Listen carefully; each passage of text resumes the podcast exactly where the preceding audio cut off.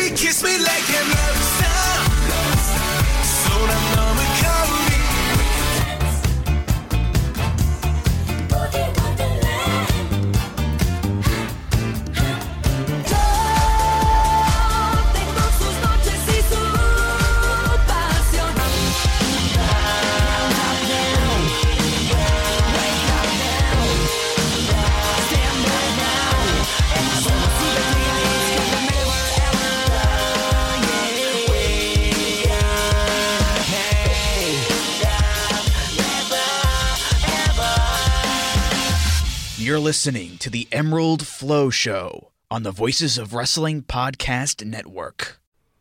Welcome to episode 21 of the Emerald Flow Show. We're a podcast on the Voices of Wrestling Podcasting Network. You can follow us on Twitter at Emerald Flow Show, and you can go to voicesofwrestling.com slash donate to donate to the podcast if you are feeling super generous, and anything would be greatly appreciated. Uh, I'm Gerard Di Trolio here with Paul Vosh. Paul, how are you doing? Yeah, starting to feel a bit better now. I mean, it's been a while since we've recorded, and I think it was like a combination of like both of us kind of getting busy and then me getting really bad sinus infection over the weekend. So uh, no, I'm starting to feel better. Let's just say if we had recorded like I don't know a day or two ago, I would have sounded very differently than I do right now. Yeah, but uh, I think it was perfect timing because we managed to get in probably some of the latest Noah show that we'll talk about later. Paul, breaking news uh, from at metal0515 on Twitter. Now Keiji Muto is on a radio show saying he is worried about Sting's fee because of the weaker yen. Yeah, it's. Uh, I wonder what his solution for that is going to be. Is he like? Is he going to be like, hey, let's sell more uh, like three thousand five hundred like dollar tickets? He can pull, he can pay him in Global Force Gold. Oh God, yeah, that would be amazing if he just did that instead. Just. oh God, what if they bring in Jeff Jarrett? Oh, please. Uh, but I assume that they've got to sort of bring him in. They got to bring Sting in one way or another now that it's already announced and everything. So yeah, yeah. Now, now you can't back out of it now. Where you like you did the whole thing on Rampage and you like did a whole big deal about it. You had Tony Khan talk about it and everything, and then you can't just back out because you're like, oh, the exchange rate's bad, so now I have to technically pay him more. Like, kind of a bit would be a bit shit. But it's the most Muto comment ever for sure. yes, absolutely. To like, to not to like hype up the show, but to complain about the cost. It's like, dude, you're gonna get a shitload of money out of it anyway. Like, you're fine. And so, uh, since the last time we recorded, uh, I guess we should probably talk about the passing of Antonio Inoki. Um, obviously, one of the biggest names in professional wrestling history. Although this podcast is very much the child of Giant Baba, I suppose, um, in a lot of ways. But uh, you know, I mean, when I would have first started following Japanese wrestling in 1999, you know, Inoki was sort of on his reign of terror uh, and everything, sort of driving out Shinya Hashimoto out of the company. And then, you know, I was there for all of the infamous stuff like uh, Nagata getting knocked out by Mirko Cro Cop and stuff. So I have very complex feelings about Inoki. and certainly my initial introduction to him was um, not great. Yeah, yeah. No, for me, for me, it was more like kind of like because I got into it kind of after that when he was pretty much just like I don't know when he was more like just like a legend, basically. Like he wasn't really all that active anymore. He like all he was doing was really like IGF stuff, basically at that point. Um, so that's really like my first impression of him, and then obviously kind of like finding out all of the like stuff that he did as a politician and everything. Like definitely like a very complex person, I would say. Someone that is obviously hugely important for the history of wrestling. Like not just in Japan, but like in general. But also someone that did a bunch of shady stuff as well, like the way his political career ended, where he embezzled a bunch of money and basically got kicked out. And some of his like kind of weirder political beliefs as well, uh, and then obviously him nearly destroying New Japan. But then obviously, I mean, yes, he nearly destroyed New Japan, but there also wouldn't be a New Japan without him. Like, don't think people can like like I don't think like I know, I know people know that he's like the founder, but you really kind of need to read up on the whole process, how like New Japan even got founded. Like you could actually argue that without Inoki, there's also no All Japan. Because yeah, I think that's fair. yeah, um, like if you actually want to listen to like a more like con- like concrete like breakdown of the whole like story of like how that happened is uh, the uh, it's actually over uh, on the Eastern Lariat. You have the um, uh, they actually had an episode where they talk about uh, uh, the whole kind of like Inoki and Baba and the breakup of the JWA uh, with how do you pronounce it? Kinch, I think. I believe so, yes. Yeah. Who also did an excellent series of articles on it as well. And really like Inoki kind of breaking off or kind of getting f- failing in his coup in the JWA and then let that leading to the formation of New Japan is also very key to Baba leaving the JWA as well and forming All Japan. So really without Inoki, if Inoki never gets into wrestling or whatever, if he just like a dude that just stays in like Brazil, like if he never gets found, uh, then there's a real possibility that this is like a JWA podcast. But then again, that would be kind of be like the monopoly promotion in Japan, like, and there wouldn't really be anything else. Like, I guess maybe there would be a DDT, but there wouldn't be a Noah. There wouldn't be an All Japan. There wouldn't be a New Japan. Like, the, the, the whole landscape of Japanese wrestling would look so vastly different. Yeah, I mean, I think if Inoki never becomes a pro wrestler, though, Baba would have still been the top guy in the JWA, and like he would have gotten all the power because like the T uh, NTV would have backed him, which was basically the the Yeah. case, was it not? Uh, yes, yes, yes. Uh, like he would have still been like the main guy and everything. So, um, but I mean, that's still like it's still a different kind of like there is an entire generation of wrestlers that were like JWA mainstays that basically left the business when that promotion went under. And those guys would have stayed hugely influential, which again I think would have had an influence on who actually gets pushed and like it's obviously it's not going to be completely different, but there's definitely certain things that would have gone a different way in, under like like a JWA led uh, like a Baba led JWA is still different from All Japan, I would say.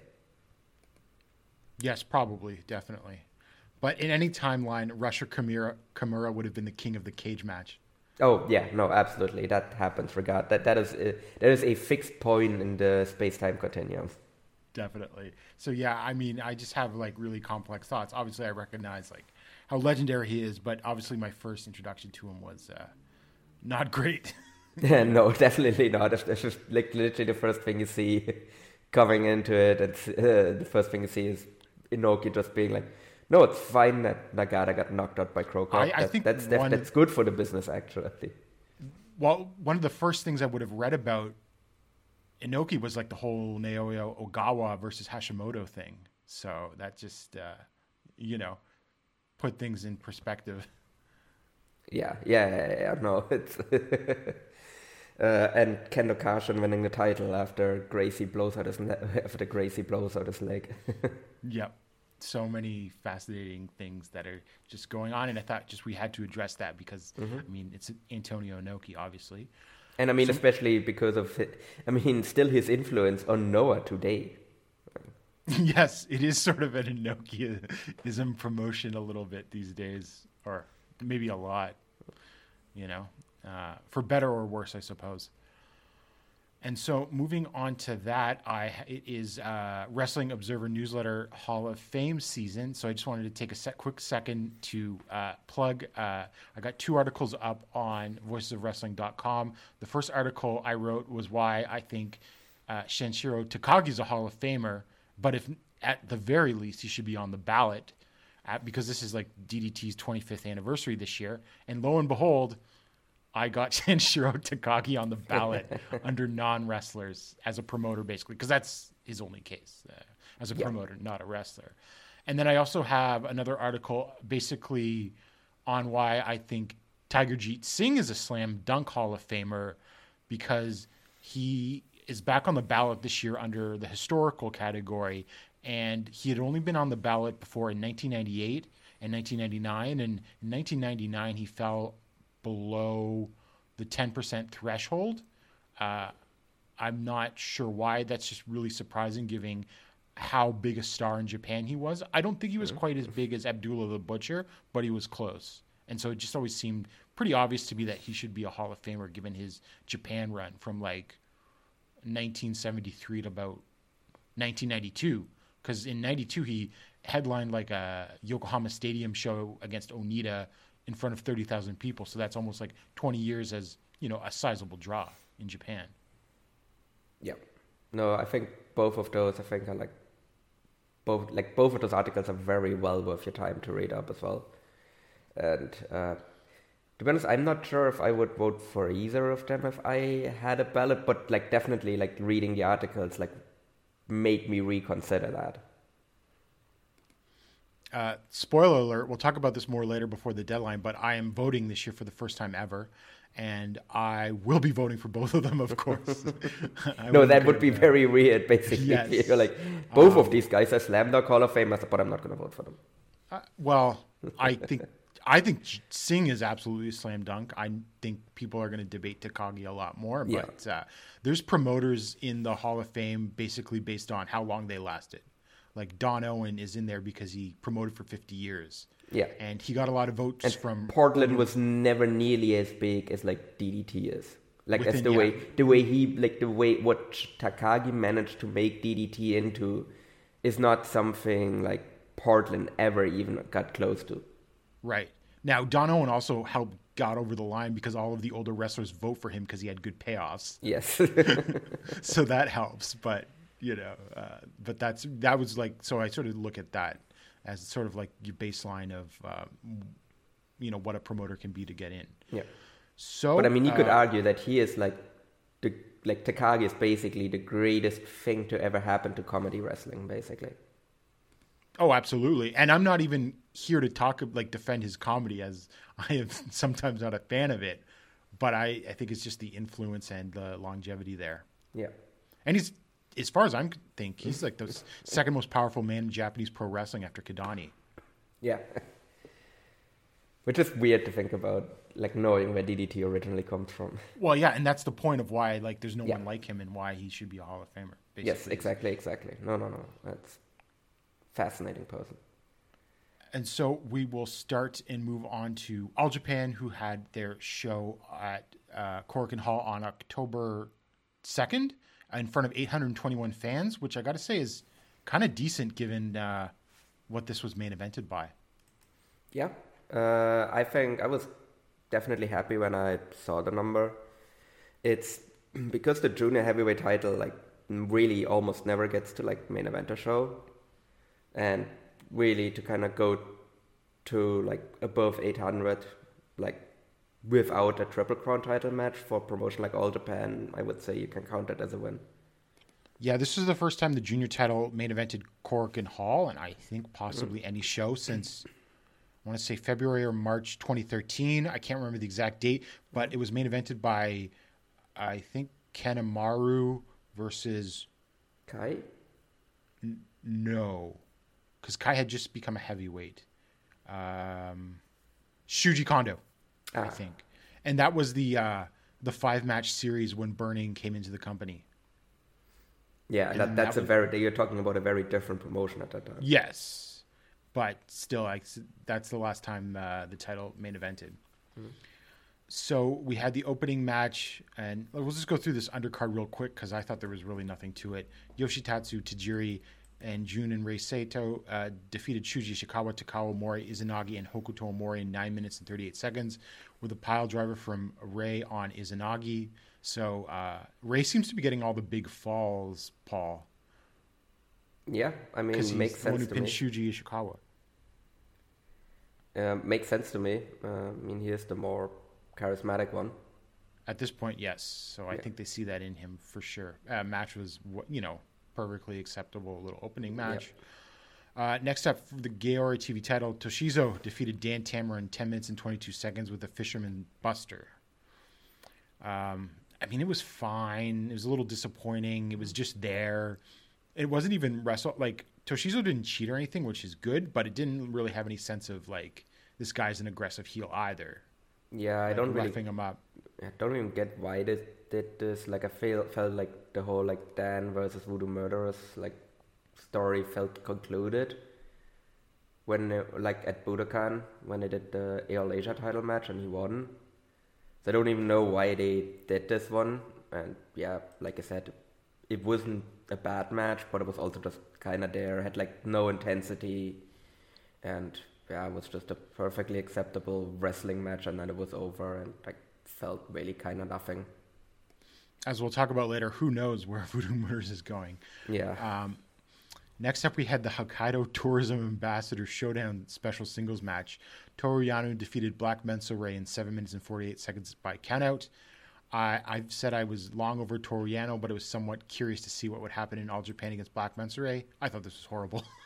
I mean, this was exactly kind of what I expected it to be. It Was just all Toru Yano and yeah, I mean, it's not like that that he even did anything different. Like it was just literally, this could have been like, he could have had the exact same match in New Japan, and there would have been no difference here. Like it was yeah. just So, bad so comedy. yeah. So basically, Black Ray tried to like trap Yano under the ring, but it was Yano that ended up trapping Menso-re under the ring for the countout. yeah. And then next up, uh, Jake Lee and Yuma Aoyagi defeated uh, Suwama and Kono in 8 minutes and 32 seconds when Kono got disqualified. Uh, I thought there wasn't much to this match. It looked like it was about to pick up, and then the DQ happened. You know, it was just storyline advancement. Yeah, I mean, really, the the match was kind of pointless. I think it was all about the like post match angle. Right. And, oh, God, I, I couldn't believe it, but I guess I should have seen it coming. the Saito brothers joined Voodoo Murders. They really are the Dream Warriors. Yeah, I don't know how I feel about that. I mean, I don't know. Is this leading to them like turfing out Suwama? I think maybe. I don't Or know. is this gonna lead to like them just shunting out all of the like non All Japan members of Voodoo Murderers like back onto the Indies, and then we just have Voodoo Murderers All Japan version and Voodoo Murderers Zero One version? Yeah, I could see that. Um, I can't believe I'm about to say this, but Taru as the Saito's manager, as not like a Voodoo Murders thing, would be hmm? actually not a bad idea. He actually looked really good in the suit. Yeah, I don't know. I'm just trying to rationalize this, and I really can't. But we'll see. I don't know. No, I think he it would re- like. I think he like that's probably if they want to keep him around, that's like the way to go is to just have Taru be like the manager instead of having him wrestle. Oh God, yes, for sure. So yeah, that was the big storyline advancement on the show, and then next up, when things really picked up, uh, for the an All Japan 50th anniversary special match. Yuji Nagata, Yuto Nakashima, Ryohei Oiwa, and Kosei Fujita defeated Kento Miyahara, Takuya Nomura, Ryo Inoue, and Yuma Anzai in 14 minutes and 14 seconds when Fujita used a crab hold on Inoue. Uh, this was awesome. Yeah, like just like the the young guys, young lions, young boys in All Japan. I don't know what you can call the All Japan guys. They just like stiffed the shit out of each other. It was great, and they like wrestled their asses off and everything. And it was sort of fun, you know, because like Nagata and like Miyahara would get in there and everything for a couple of seconds, but it was really about all the young talent. And it was, oh man, if if the crowd could have made noise in this match, it would have been incredible. Yeah, yeah, yeah. You could actually like just feel like the murmur in the crowd where they were. Well, I mean, they did break like. The Oh yeah, they made some noise, thing a couple especially yeah, as it yeah. went on. But it's just an actual full cheering crowd would have been awesome. Yes, yes, that would have absolutely. That would have made the match even better. Uh, I think that also again like really showed that like they've got something here with like Yuma Anzai. Like, cause I thought he looked really good in here as well, and obviously, I mean, New Japan has like an excellent school, but I think they all like really showed up here. Like in a way, like it wasn't quite as intense, but it kind of reminded me a little bit of those uh, Noah versus New Japan like face-offs that we got Yes. like a few years back. Like those were even more intense than this was, but like this like definitely reminded me of it. Like it got close. Did you ever see the initial Noah Juniors versus New Japan Juniors matches from like I think 2003, 2004? Uh, I don't think I have. That's what sort of popped into my head with that because that was incredibly heated, and that was before the heavyweights even started mixing it up really a lot. Yeah. So, like, I would actually hope that, like, with Nagata sticking around, that maybe we'll get like a little bit more of this, because I would definitely be in favor of that. Well, And I think it would definitely do the New Japan, like, like Young Lions, and like, I think it would both groups, like, I think would very massively like benefit from having like other people to work with than just like the same one or two guys, basically. I want Nagata to bring his little Kazakh uh, or big Kazakh uh, Oh yeah, trainee. the big Kazakh, yeah. And then he can name he can wrestle Cyrus. yeah, that would be awesome. Um, yeah, because that guy looks like an incredible. That guy looks. yeah, that that guy is a big unit. Like holy Yeah. shit. Well, that's what Nagata managed to. He still managed to get a star pupil of his own, even if he couldn't get Anzai. I think that's basically his rebound. so like I couldn't get Yuma Anzai, so I'm just gonna go to fucking Central Asia, just find the biggest dude I can see, and just go to a random wrestling school, find the biggest dude I can see, and then just bring him over to Japan. Also, uh, one spot I because I've watched this match because this match they put up on YouTube, which I thought was such a great idea. So if you don't have All Japan TV, you can go mm-hmm. on their YouTube channel and watch the match in full. And one and I've watched this three or four times, and I every time I see it, I burst out laughing. You know when Nagata goes for his low drop kick fake, but well, Miyahara fakes him out, and then Miyahara does the salute and then drop kicks Nagata's leg, and it's just so funny, and I just laugh every time on that. Uh, Yeah, so no. this is obviously a very memorable match. Um, Yes. So like, check it out. Absolutely. And for once, All Japan does like a good marketing move by like putting something up for free on their YouTube that seemed to get some buzz. Yeah, for sure. I was like retweeting it constantly and everything. Is like, you know, watch this, right? And and uh, everyone agreed. I think it, uh, the people that did watch it all loved it. Yeah. So good job by All Japan. And then we go on to the World Tag Team titles. Uh, Shotaro Ashino defeated, oh sorry, and Ryuki Honda defeated Koji Doi and Kuma Arashi in 14 minutes and 31 seconds, with the final event uh, from Honda on Arashi. Um, I thought this was pretty good, especially in the closing stretch. Um, but I don't know. I guess I was kind of expecting even a little more from this. But I mean, it's still very same. good. It, it was good, but I would say it was one of the weaker title defenses that Ashino and Honda have had. Yep. Like it was definitely still a good match because they're an excellent team, but I, I also went in expecting like a bit more. Like especially after I actually liked that uh, Twin Towers versus I thought that match. Twin Towers match was better than this. Yeah, exactly. Like so, I was like going into this being like, oh, this is given how good Honda and Ashino have been, and given that Kumadoi managed to carry like the Twin Towers to a good match. That in theory means that they should have a great match with each other. But it, it was it was good, but I was also like walking away being like, "Mm, okay, that that was it. Okay, that was fine. Yeah, but definitely was like could have been a bit more. Just yeah, I, I don't even know why. Like I, because there wasn't I- really anything wrong with the match. These guys could have used a couple of more minutes to really have a Yeah. great final stretch, and I don't think they got that because they're cap- These guys could go 20 minutes easily and have an amazing tag match. I think. Yeah, but I feel like maybe they also wanted to like save up some time and really give like the junior match the Yeah. time it deserved. For sure. So I guess it's just they just were basically the victim of like we need to cut some time somewhere. So you, you guys are just the semi main, so you're just getting 14 minutes. Yeah. And in the main event for the PWF World Junior Heavyweight title, Atsuki Aoyagi defeating Rising Hayato in 17 minutes and 59 seconds with a Firebird splash for his first successful defense. This was incredible. I would say that it absolutely flirted with match of the year candidate territory. Mm-hmm. I don't think it quite got there for me, but like these guys took the ball and ran with it to really establish like Aoyagi's like we have a new junior division type thing and it was awesome. There were some insane spots. Um, Hayato did a swanton bomb off of the post to the outside with Aoyagi did you on see that ground. he did the Jeff Hardy post before he did it? Yes. Uh, I would say you should stop using Jeff Hardy as an influence, but you know. Um, but and there was just like lots of fly moves, poison rana, lots of near falls. I thought it was really interesting uh, the way some of the structure because like Aoyagi really um, looked like he had like Hayato's number early on, sort of dominated, but then Hayato made the like quite the comeback, and that's when all the really crazy stuff started. And but uh, Atsuki eventually put him away, and I think this is a like generational feud in the junior division for year the next few years to come. Really, Yes, yes, absolutely. Like this is what this division is going to be built around for like a while.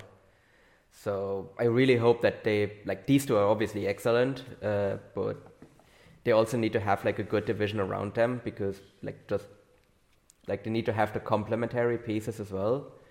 And I think right now it is mostly just a bunch of older guys around them. So I think that's really kind of the next step now is like you need to capitalize that you have something here with these two and actually like bring in some younger guys as well or build up some younger guys from your own dojo that are like juniors so that you actually can have a proper division and can actually capitalize that you have two very special talents in your division right now. I think there's a case to be made for speeding up Ryo Inoue's development Yeah? Because because if he's just going to be an opening match rookie for like two more years, I think that sort of doesn't help the junior division. No, exactly. Uh, I think that's kind of where some of like some like all Japan has kind of been hurt a little bit by like sticking to kind of more of an old school development approach. Like they need base, they need basically they need bodies on the roster, so they kind of should beat people up a little bit. But I also feel like they should bring in people from the outside to be kind of their own trainees, like not just start them completely green, but maybe people that have trained elsewhere. Like for example, Hayato. Like yes, he is a product of the dojo, but he did wrestle prior to joining All Japan. Uh, he's still listed as a double contracted uh, Ehime, I think is how you say it, uh, pro wrestling. Yeah, so again, if you bring in guys like that, you kind of see somewhere like the lower indies that you're like, oh, this guy has potential, then like just put him under contract or and then just bring him in. Yeah, I mean, I think they should probably like not use Oji Shiba as a jobber either. Oh yeah, no, that again, that's another guy that you probably should like. Like I said, I'm somewhat hesitant about pushing him just because Right. of his like injury history. But yeah, it's actually well. I mean, okay, because I was talking about bringing younger guys, but I think there's actually one older guy that I think would be excellent for All Japan to bring in as just for like a quick run and then putting over Atsuki at the end of it, and that's Naruki Doi. recently became a freelancer. Like I think he would, be perfect. Would he? Would he be willing to do that? I mean, we're going to see what he does during his DDT, like because he has like a bunch of DDT dates coming up. Yeah. So, but I, but I would say that Doi never struck me as like a guy that is very protective of his butt. Like I think Doi always was like a guy that was like willing to put people over. Well, we'll get into this in a bit, but I don't think bringing in outsider veterans just to have Atsuki beat them is the worst idea either, though. Yeah, as, as long as they're not, as long as they're like willing to, you know, like yeah, exactly. put in an effort and they're not gonna tiger mask it. So All right, so we'll just uh, preview the next two upcoming shows, and then we'll go over the Real World Tag League lineup. Uh, so on uh, October 22nd, we've got the uh, All Japan Pro Wrestling 50th anniversary in Sanjo, the soul of a champion. Uh, Sanjo is uh, Giant Baba's hometown, so this is sort of what some of this sets up.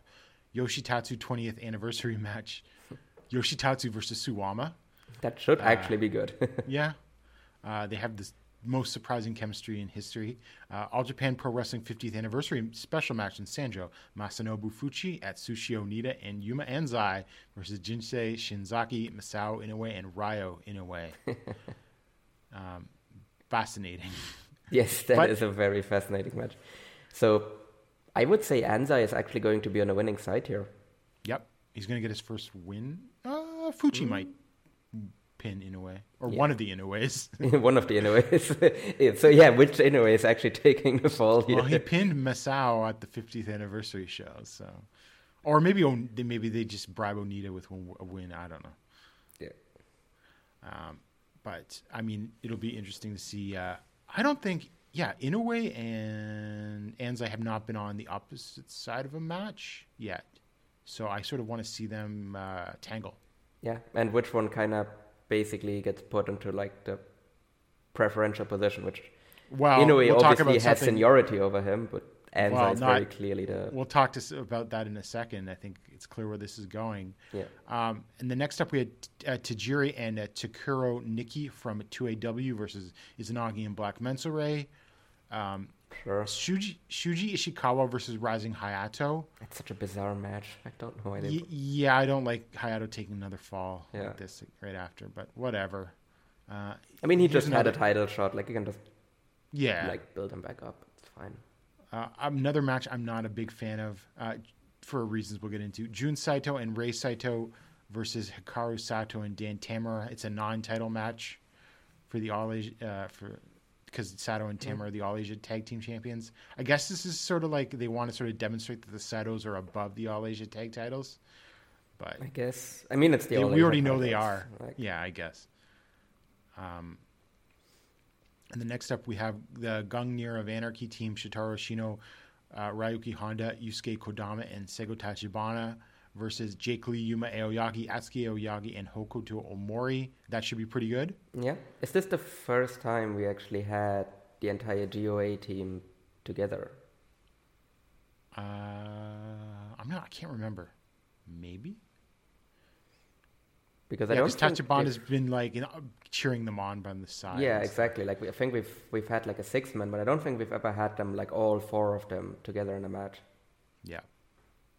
So that could uh, there could be a setup for a junior title uh, upcoming junior title match in this possibly. I think. Oh yeah, true. Yeah, with Kodama. Yeah, that is actually a possibility.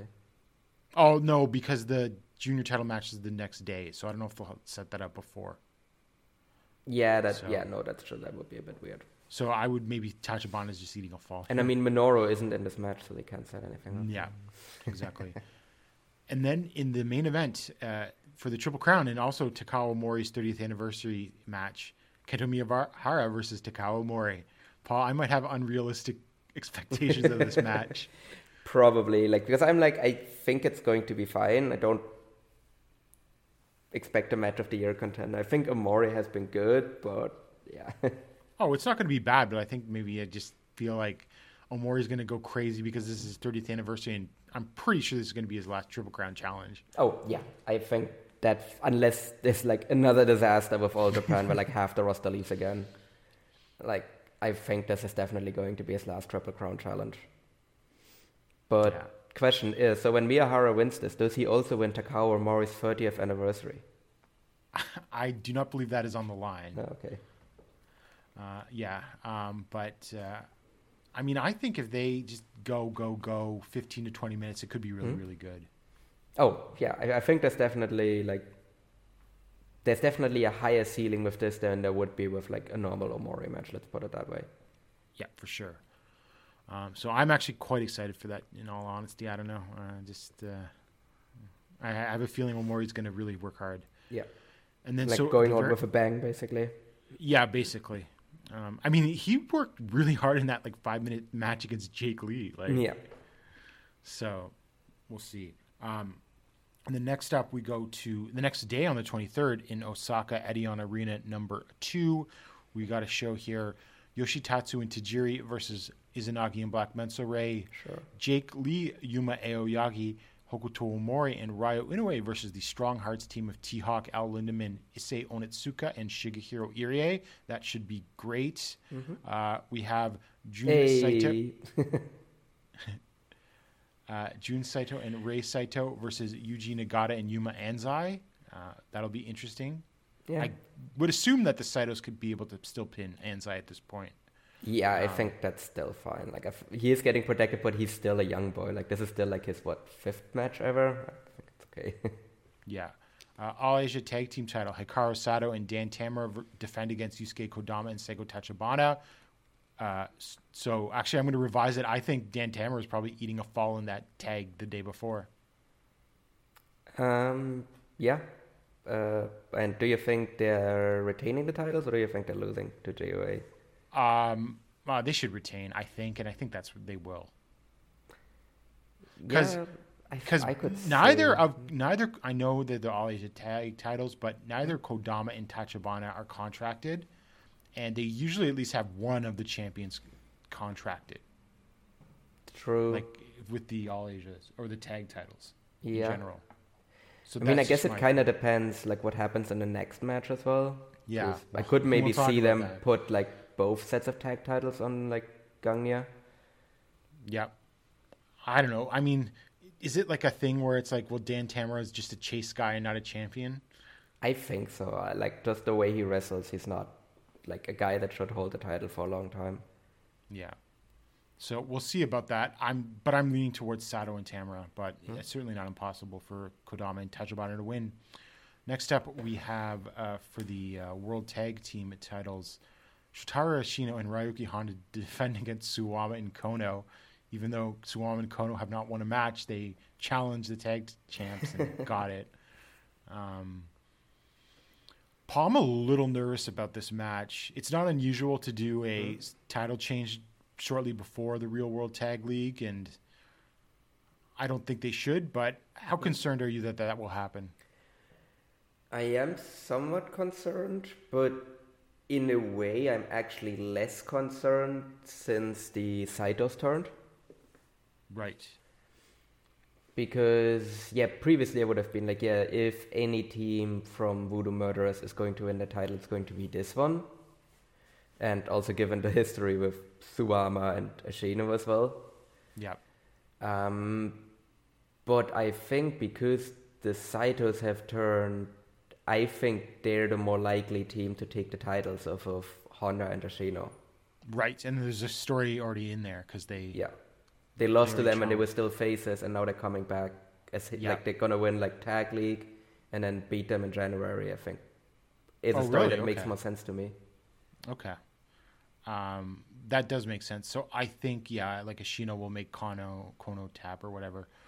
Um, and then we have the uh, PWF World. This is not in order, I should uh, say. Um, for the PWF World Junior Heavyweight Title, Atsuki Aoyagi versus Minoru, which uh, I don't know if he's got his working boots on. I think it'd be pretty great. Um, yeah, we'll see. I'm also again like I would assume Atsuki is winning this, but I don't know. You never know with the junior title in All Japan. But I, I would say like this definitely has a potential to be good.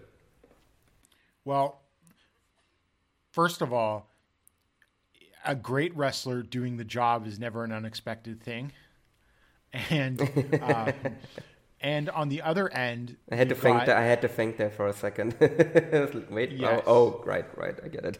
and on the other end, you've got the Strong Hearts team will probably will definitely win their match, Yeah, so they'll split the difference, right? yeah, that would make sense. Yeah. And again, like I don't know what you would really like, especially because Minoru was just like an all Asia champion. Yeah, exactly. Like I don't think there's really much of a point to like end Aoyagi's reign right now. Like I think you really want him to carry that one for a while and really establish himself. To really like as he uh, as he said earlier, like this is a new division now, and what better way to show that than like give the new ace like a lengthy reign? Against a le- and, and have him beat a legend. Yeah, You know, uh, yeah, he's because Minoru's won all th- three junior titles, right? Noah, IW, GHC, IWGP, and then the All Japan, right? uh, yeah, I think so. Yeah. So Did yeah, he win the quite. GHC one? Didn't he win it like two, three years ago? Like maybe in the Lidet years or something. Mm, like it wasn't yeah. that long ago. Yeah, I'm just like because he definitely won the tag junior tag titles, the JSG junior tag titles. But yeah, I think he might have had like a singles reign as well in there somewhere. Yeah, it wasn't even that long ago. It was, it was like in the last five years, I think. Oh Um, yeah, yeah, when they were like pretty much just kind of devastated. And again, it makes sense that he would win it during the Lidet reign. So. Or maybe it was just before. I don't know if I can't remember the. I can't, can't remember all the dates of Noah ownership changes. yeah, All I know, I think the uh, yeah, because yeah, you're right. Suzuki Yeah, he comes- did. He did win it in 2019. oh, in 2019, that's even Yeah. more. I thought this was like 2017, 2018. Okay, so No, I no, think no, yeah. Was that would have been Lidet. Like he, Uh. but he held it for like held it for pretty much exactly a month. Like he beat Yeah, Daisuke Harada, and then he lost it to Kotaro Suzuki the next month, with like no other, with no other defenses in between. And then yeah, no, he has won like every other like. I mean, in theory, like he also won the Yuda. no, Well, that's middleweight, but he also won the zero one. Like he pretty much just like won, won like pretty much literally every like junior title in Japan that there is. yeah. So that's a big win, I think, and he's going to get it.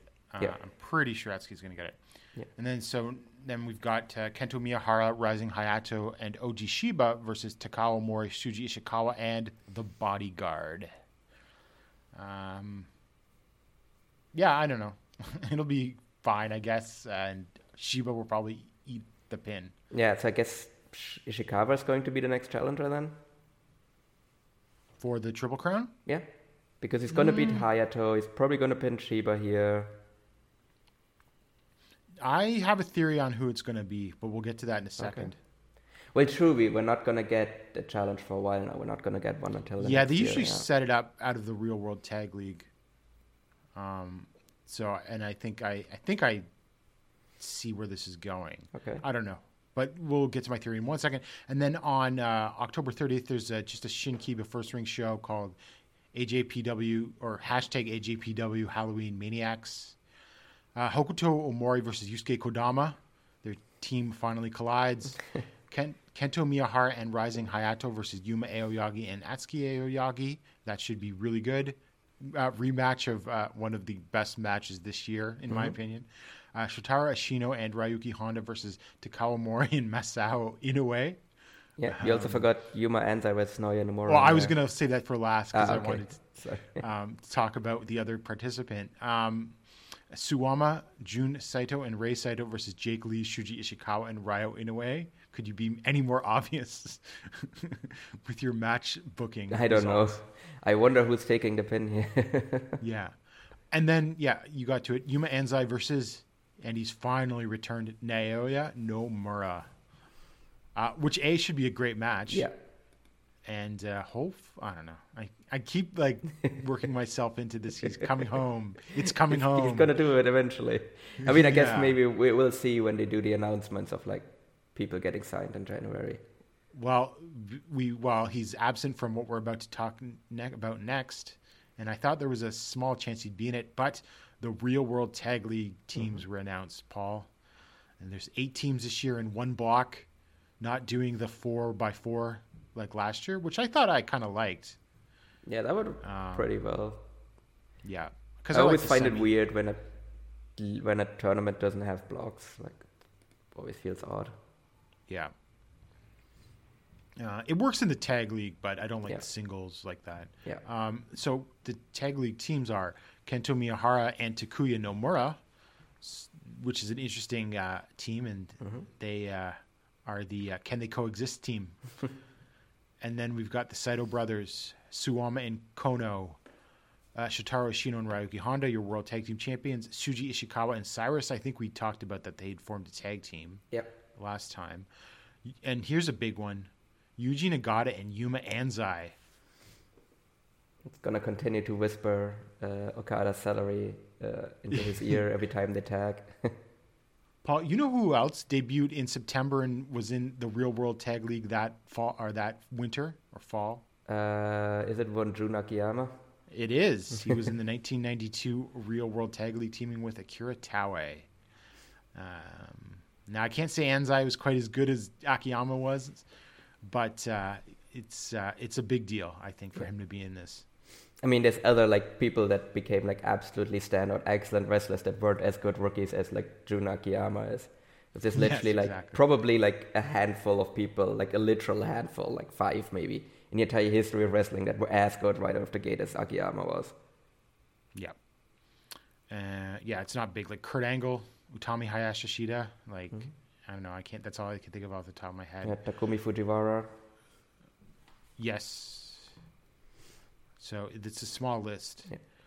And then uh, Koji Doi, Kuma Arashi, and Koji Doi.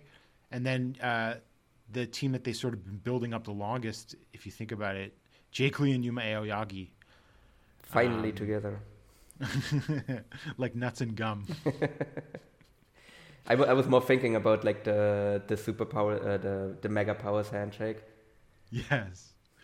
Um, and so, just quickly, uh, I'm not going to go over all the shows, even though the entire schedule is out. But just to look at December 7th is the final night, and this is there's no finals. Like this has always been sort of not always, but traditionally back in the days, like when this tournament started in the 70s, there was no finals. It was like who has the most points on the final night. And so on that show, we've got Jake Lee and Yuma Aoyagi versus Koji Doi, Suwama mm-hmm. and Kono versus Nagata and Anzai, Miyahara and Nomura versus the Saito brothers, Ashino and Honda versus Ishikawa and Cyrus. Paul, does anything there scream at you what's going to happen? Well, to me, it's like the Saitos are gonna beat like Miyahara and Nomura. Yeah. Uh, and does that, does that set up Takuya challenging on January 3rd? that could uh, is Takuya gonna join Voodoo Murderers?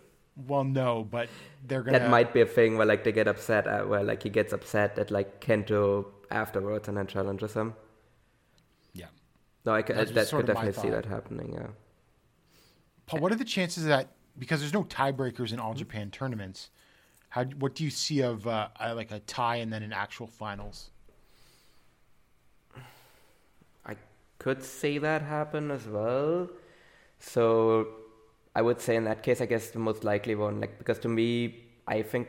Well, okay. Here's the thing: who do you think is winning?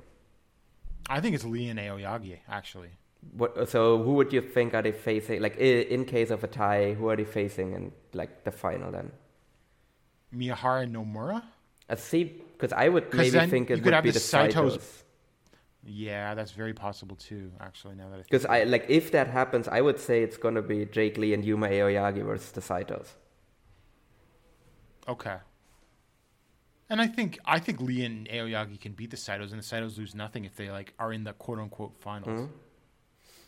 Like I would Um, still say they they win, but yeah, I I, think like the second likeliest team to me are like Jake Lee and Yuma Aoyagi. Yeah, I think. Ishi- I think Ishikawa and Cyrus beat the tag champs to Yeah. sort of set up a tag team title challenge like in like February or something. yeah, and I think Nagata and Anzai are beating Suwama and Kono on that final night.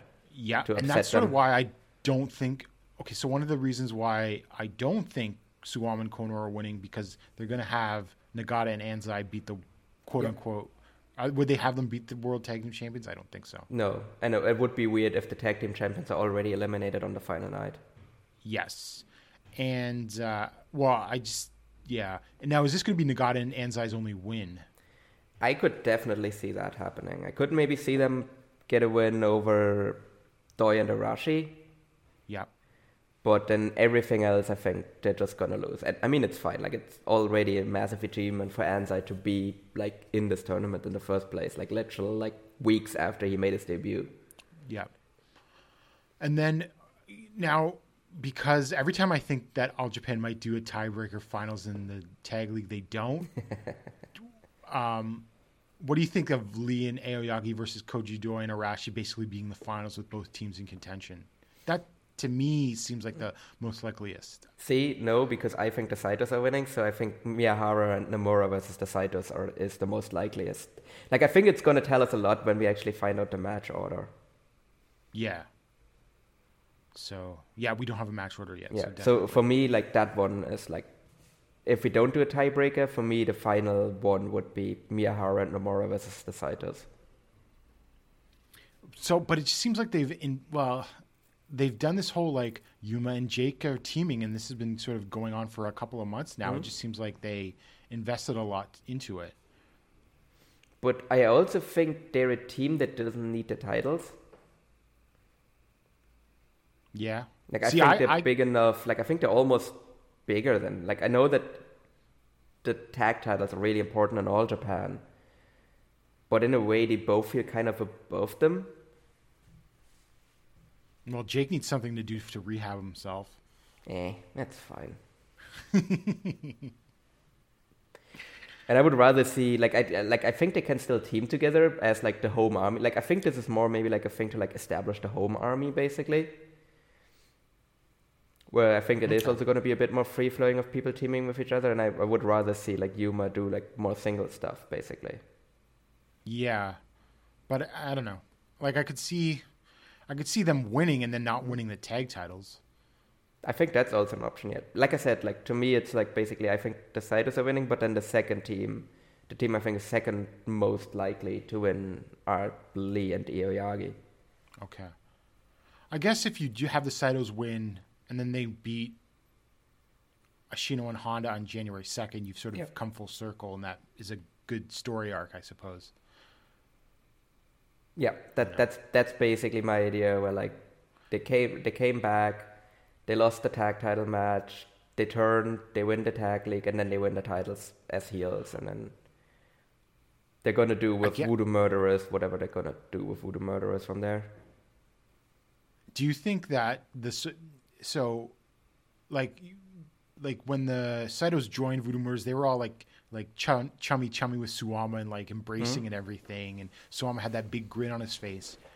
Do you think it's the Saitos that are gonna like turf Suwama from Voodoo Murders like a double choke slam or something? I think that could definitely happen at some point, yeah, where like maybe he's gonna challenge them and then they beat him and uh, then they basically kick him out of the faction afterwards.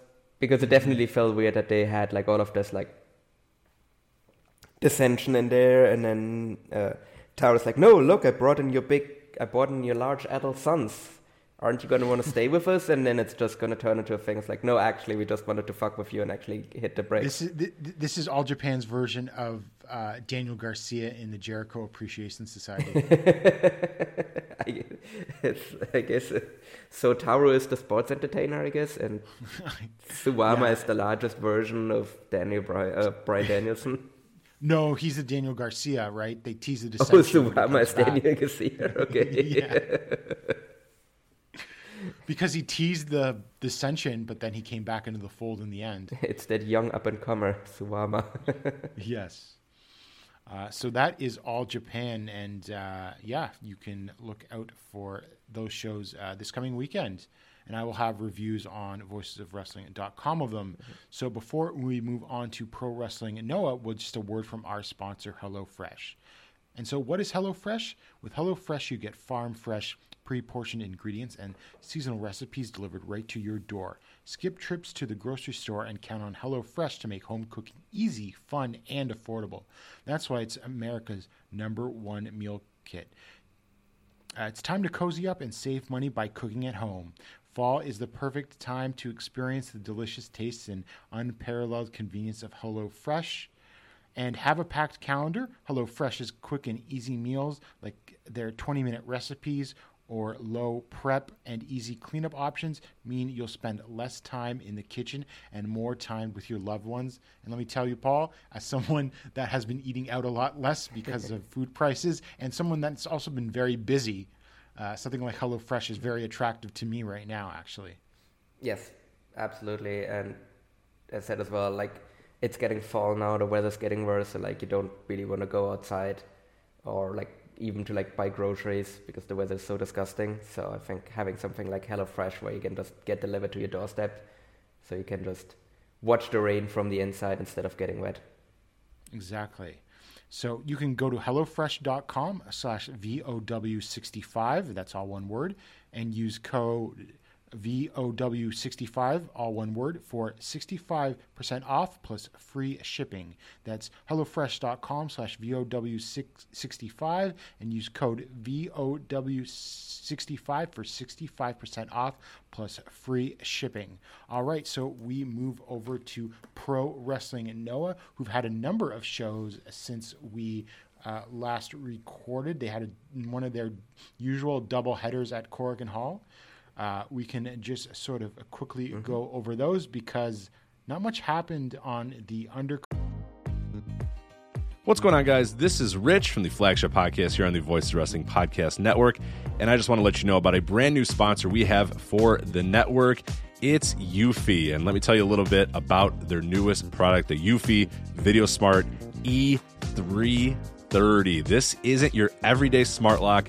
This is a smart lock, a 2K camera, and a doorbell offering triple the security and triple the convenience. Instead of loading up your door with a bunch of different devices, you install one and it takes care of everything in a complete package. It's not just about the home security though. The Eufy Video Smart Lock E330 is also for convenience. No more worrying about losing keys. You can let each member of your family get a password. You can monitor their movement in and out of the house. You can keep an eye on your packages. You can check in on your house while you're away. There is so much you can do with this product. Best of all, it is easy to install and set up. All you need is a Phillips screwdriver. Leave that drill in the toolbox. The Eufy has keyless entry, a 0.3 second fingerprint recognition, a rechargeable battery with a four month lifespan, two way audio from the lock, enhanced night vision, 24 7 customer support, and you'll love this none of those pesky monthly fees.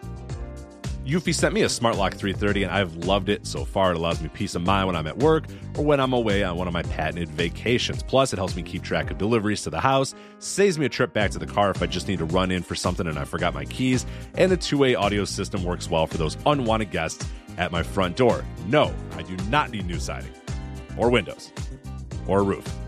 Thank you, though. You can simply tell them you aren't interested from the comfort of your couch. Now, are you ready to ditch the others and join the Eufy revolution?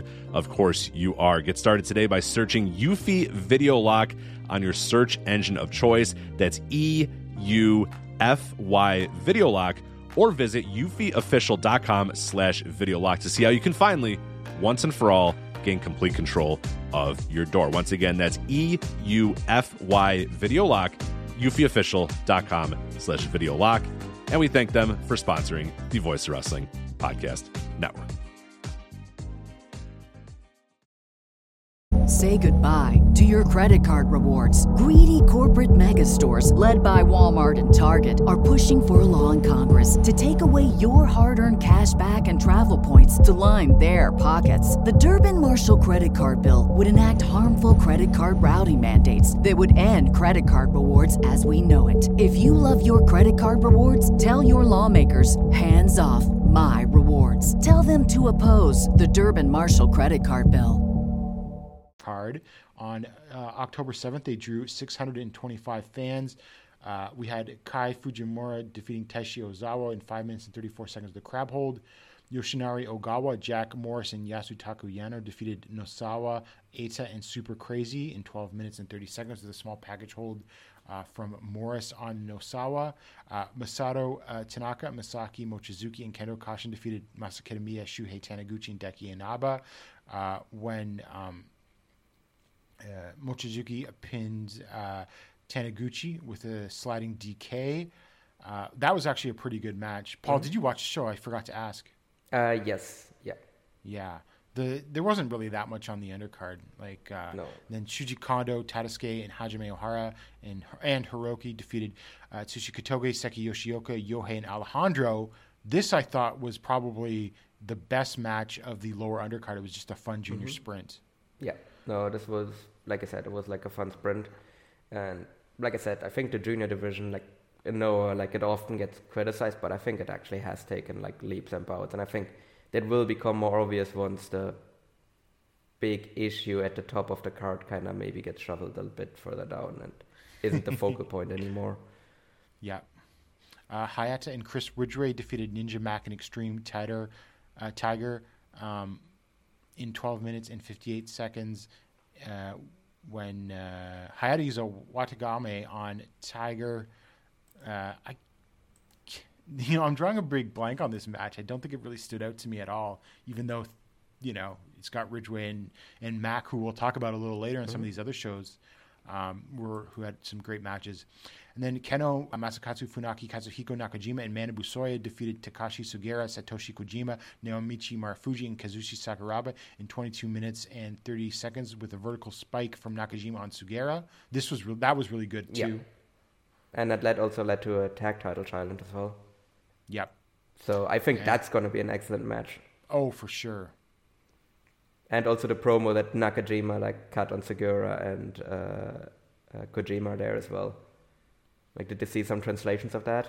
I didn't actually. No, uh, he was basically just like I, basically just calling them old and being like, no, I'm here to like take the titles off of you. I'm like so sick of like old guys at the top of the card, and I'm gonna take you down. So clearly that will lead to Nakajima getting pinned in that match. Pew pew, he's shooting. yeah. But also he keeps getting booked in title matches, so it's not Yeah. punished.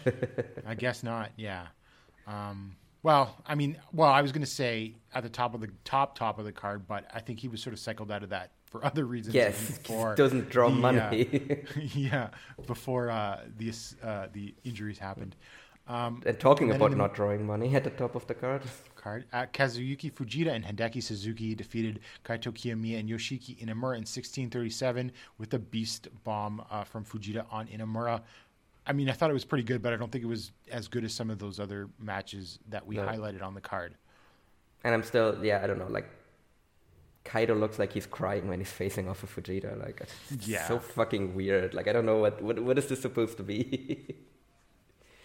like, is that really how you want to portray your new champion? That, or like, or, but I mean, I don't even think that that's like a fucking Noah or like that he told him to do that. That's just how Kaito is. And I'm like, dude, like you're supposed to be the ace of the promotion. Like, you can't just stand there and like cower for, for from like Kaz Fujita. Like, Yeah, well, we'll talk about boy. that some more in a second. Uh, so we go to the next day on the eighth, um, to 689 fans, which uh, that's one of Noah's better numbers in Cork. It's the best number in Korakuen actually this year. this year. Wow. Um, so that's sort of interesting. I thought uh, Ninja Mac confirmed draw Yeah. is what we could take away from that. Yeah. I, I mean, they fucking took the Korakuen numbers for no while. Just like, I mean, they are what they are. Should they be better just based on, like, I know that they don't give Korakuen anything. Like, that's why these shows don't draw because they don't put any big matches on them. But I think they should draw better just based on the, like, advertising power they have through Abema. But I mean, at this point, the shows are what they are. They're not gonna. They're clearly not interested in changing their strategy. So it's just like, this is what they are, and they're not I gonna don't. change. I don't think they need to change this Corkin specific strategy. Hmm? I think if the overall strategy of running the bigger buildings catches on and people are into it, then the Corkins will go up. Yes, yeah, yeah, yeah, no, like definitely, like so we're just gonna see if like if that strategy actually works out. Right. And so in the opening match, Muhammad Yone defeated Taishi Ozawa with a lariat in seven minutes and 58 seconds. I thought actually this was a fun little opener. Uh, Ozawa's impressed so far, I think.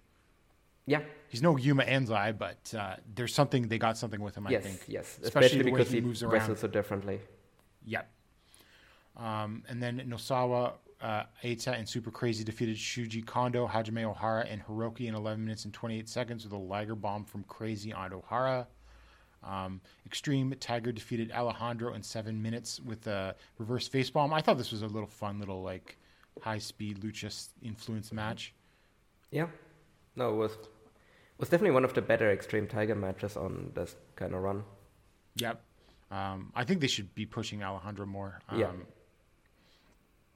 And then Yoshinari Ogawa, Chris Wudre, and Yasutaka Yano uh, defeated Seiki Yoshioka, Yohei, and Kai Fujimura in 16 minutes and 53 seconds with an ankle hold from Ridgeway on uh, Yohei. I thought this was pretty good.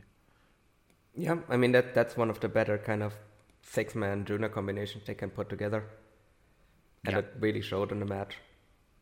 For sure. And uh, Yano doesn't seem to have been missing too much of a beat since he's returned from injury, No, which is I- good to see. yeah, I, I- really I- like him. Yeah, I really like him too. Like there is an obvious ceiling with him because he's so small, but I think he has like he can be like a really like I don't think he's ever going to be the ace of the junior division, but I think he can be an important cornerstone of it for like years. For sure.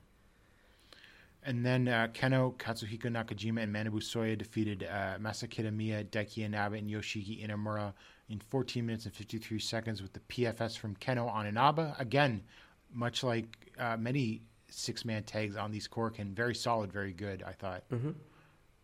Yeah, Um, Tadasuke defeated Atsushi Kotoge in 11 minutes and 21 seconds with the uh, Jidanda Lariat building up to the GHC Junior Tag Title match coming up.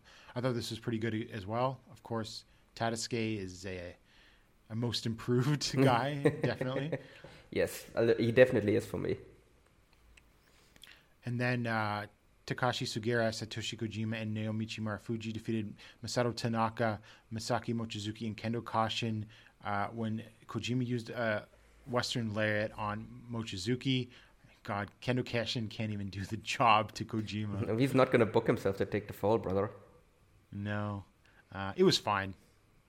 Yeah, it's really all you can say about this one. It was, I don't know, yeah, it was just a match that was there that existed. Yeah. Uh, Hayata and Jack Morris defeated Kaito Kiyomiya and Ninja Mac in 15 minutes and 10 seconds with uh, Hayata used like a cutback uh, cradle on Mac, which I thought this was a lot of fun, even, you know, with the Hayata factor. But it was just these four, well, three young uh, prospects um, really getting to show their stuff. And I thought it was pretty good, actually. Yeah, I mean, it was you know the classical one where like all the challenger, well, like champions and challengers face off. Oh wait, no, that's Jack Morris is not the challenger for the tel- heavyweight title. Oh, that's weird. Uh, but yeah, I, I think that would have actually made the match even better if like Morris had been a challenger. But it's weird that Yeah. they booked it this way. But I think regardless, yeah, it was a pretty fun match, and uh, I, I does this result make it more likely that Mac beats Hayata? Uh, no, because we'll get. Oh yes, it does. I I think so. Hmm? I mean, if they don't, it's so stupid. I, I can't. Yeah, I mean, you know, what what what else are you gonna do with Hayata? Look, he's still gonna sell the shirts to like the emo girls, like regardless, it's fine. Um, yeah, I mean, you've got Ninja Mac now, so like strike while the iron's hot. Because a year from now, if he has a big run in Noah, he's not gonna. st- He probably won't stick around. I should say. No, like he's gonna get hired by like a big American promotion or like New Japan is gonna like reach out to bring him in. Yeah, for sure. Um, and then so we go on to October 16th, uh, NOAH Demolition Stage 2022 in Fukuoka. Also, uh, last match in Fukuoka at the Fukuoka International Center, drawing 1,195 fans, which I would say is a slight disappointment because it's Muto's last match there. Because last year they drew like 12 something on Kaito versus Muto for the GHC title. Yeah, but I mean, you also didn't have like a single like it is, but uh, but Yeah. really like the only thing on this ma- on this card that is like a draw is basically just the KG Muto final match Yeah. because there was not a not a single something. title match on this.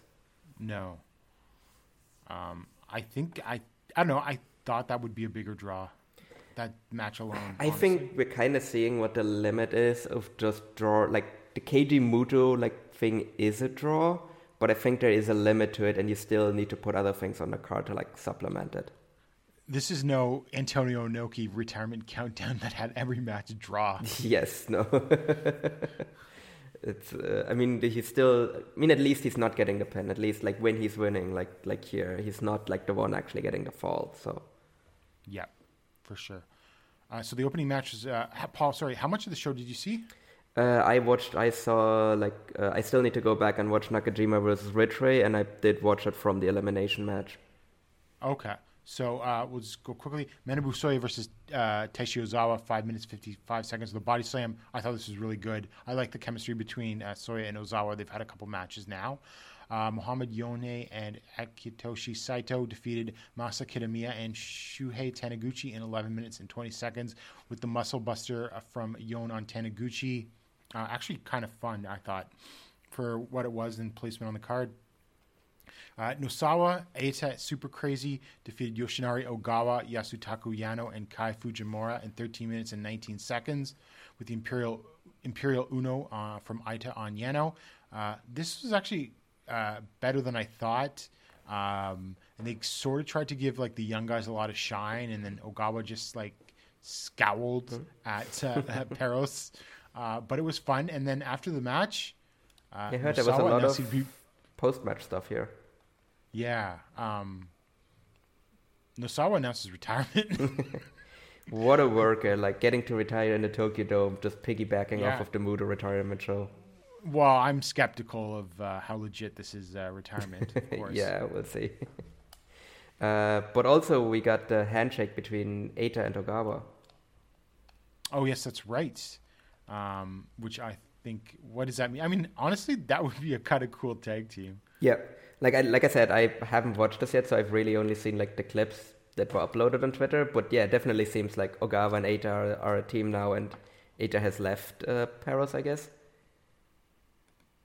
Uh, was that official? Well, no, but just looking at the reaction of like Nosawa and Super Crazy at Yeah. ringside, seems to me like he's done with them. So I, Yep. so I guess he's joining Stinger then. Maybe. Uh, well, Perros has had uh, some of its members mysteriously disappear. Yeah. So is Stinger gonna invade Dragon Gate next? I mean, to be fair, Ogawa and Dragon Gate actually would rule. Yes. But I So, also uh, think, but I also think Case Low would have a stroke if Hayata appears in, in Dragon Gate. well, I can't blame him. um, and then uh, next up after that, Paul, you got to go back and watch this match. Uh, Katsuhiko Nakajima defeated Chris Ridgeway in 13 minutes and 3 seconds with the vertical spike. This was great. Um, I rec- highly recommend it. Not match of the year level, but really good match. They kicked the shit out of each other, um, which is interesting because sometimes Nakajima doesn't quite go quite as hard on the foreigners, but I think you know Ridgeway is a pretty serious, like legit tough wrestler, and so he probably wanted to Yeah. have a stiff ass match with Nakajima anyway. he probably told him, "Nah, nah, nah, it's fine, just lay it in." Yeah. Uh, so they like had a sequence where they just kicked each other in the in the chest with the high kicks for like uh, a minute or two. Um, honestly, uh, I think Chris Ridgeway, and I, I wonder if this is happening because of Ogawa and Eita now. They should move him up to heavyweight. Actually, yeah, he like probably would looked be quite fine, a bit bigger than Nakajima in this match. Let me just take a look. Like I didn't realize how much bigger than Nakajima he was. I know Oh. Nakajima's not big, Yeah. but it really stood out there in this. Yeah, he's 175 and 79 kilograms. So that fits right in, like, with like some of the smaller heavyweights in Noah. yeah. Yeah, they could do that. I've that. I, I actually hadn't even think, thought of that possibility, but yeah, that actually would be really good. I think it would be an excellent addition to the heavyweight division. Um, if uh, a certain uh, Timothy Thatcher uh, doesn't return, he'd also be a good addition to Sugiura Gun, I think, actually. Yeah. Hideki Suzuki, Hideki Suzuki and Chris Ridgeway would also be a really fun team. Yeah. Oh, yeah. I, just- oh, I thought about that too, yeah. we have Timothy Thatcher at home. It's no, it's actually British Timothy Thatcher. yeah, for sure. Um, so, yeah, go out and watch this match. Uh, next up, we had Kazuyuki Fujita, Takashi Sugiura, and Masato Tanaka defeating Kaito Kiyomiya, Daiki Inaba, and Yoshiki Inamura in 16 minutes and 1 second with a power b- beast bomb from uh, Fujita on Kiyomiya. Um, The uh, match was actually pretty good, I thought, uh, for the most part. But of course, you had Fujita winning with the power bomb, and then after the match, he tried to hug Kiyomiya. Sure. Why not? this whole like storyline is so bizarre with Fujita acting so weird. It's I don't know. you think he's winning? No, actually, I will go on my big spiel about that when we preview Okay. the show. I think Kaito's retaining, uh, and I will make some rather wild uh, claims about it too. Um, and then next up, we had an elimination Mm-hmm. match at Tsushi Katoge, Seiki Yoshioka, and Yohei, and Alejandro defeated uh, Shuji Kondo, Tadasuke, Hajime Ohara, and Hiroki in 20 minutes and 26 seconds. And it basically came down to um, uh, Kotoge defeating Hiroki after a horizontal cradle after uh, Hiroki hit him with a shit ton of offense. but then Kotoge just rolled him up and won, um, which was, I thought, interesting way to sort of build up for their tag title match with Kotoge being the champion, but whatever. Uh, but it was fun. Yeah. You know, I actually really like this. Like, all time. I, I yeah. always like when like Japanese promotions do these elimination matches. I think they're always like they find a way to make them like really fun and interesting. Definitely. Um, and then Pro Wrestling Love Forever, ex Fukuoka Final Trans Magic, Keiji Muto, Satoshi, Satoshi Kojima, and Ninja Mac defeated Naomichi Marufuji, Jack Morris, and Hayata in 14 minutes and 57 seconds uh, with the Ninja Bomb from Mac on Hayata. Imagine listing this match to someone like 18 months ago. yeah, they're gonna they're gonna call it crazy. A, what do you mean it's Keiji Muto's final match in Fukuoka? And then also B, why is he teaming with Ninja Mac? And who is Jack Morris?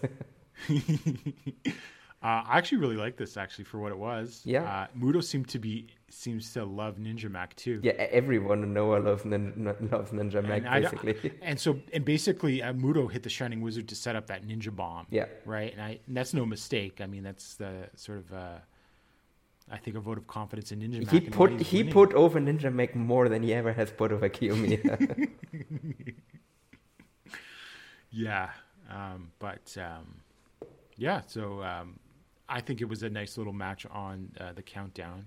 But I mean, I guess it wasn't the most like effort put into a Muto retirement match either, which I think could be some of the drawing yeah, uh, issues too.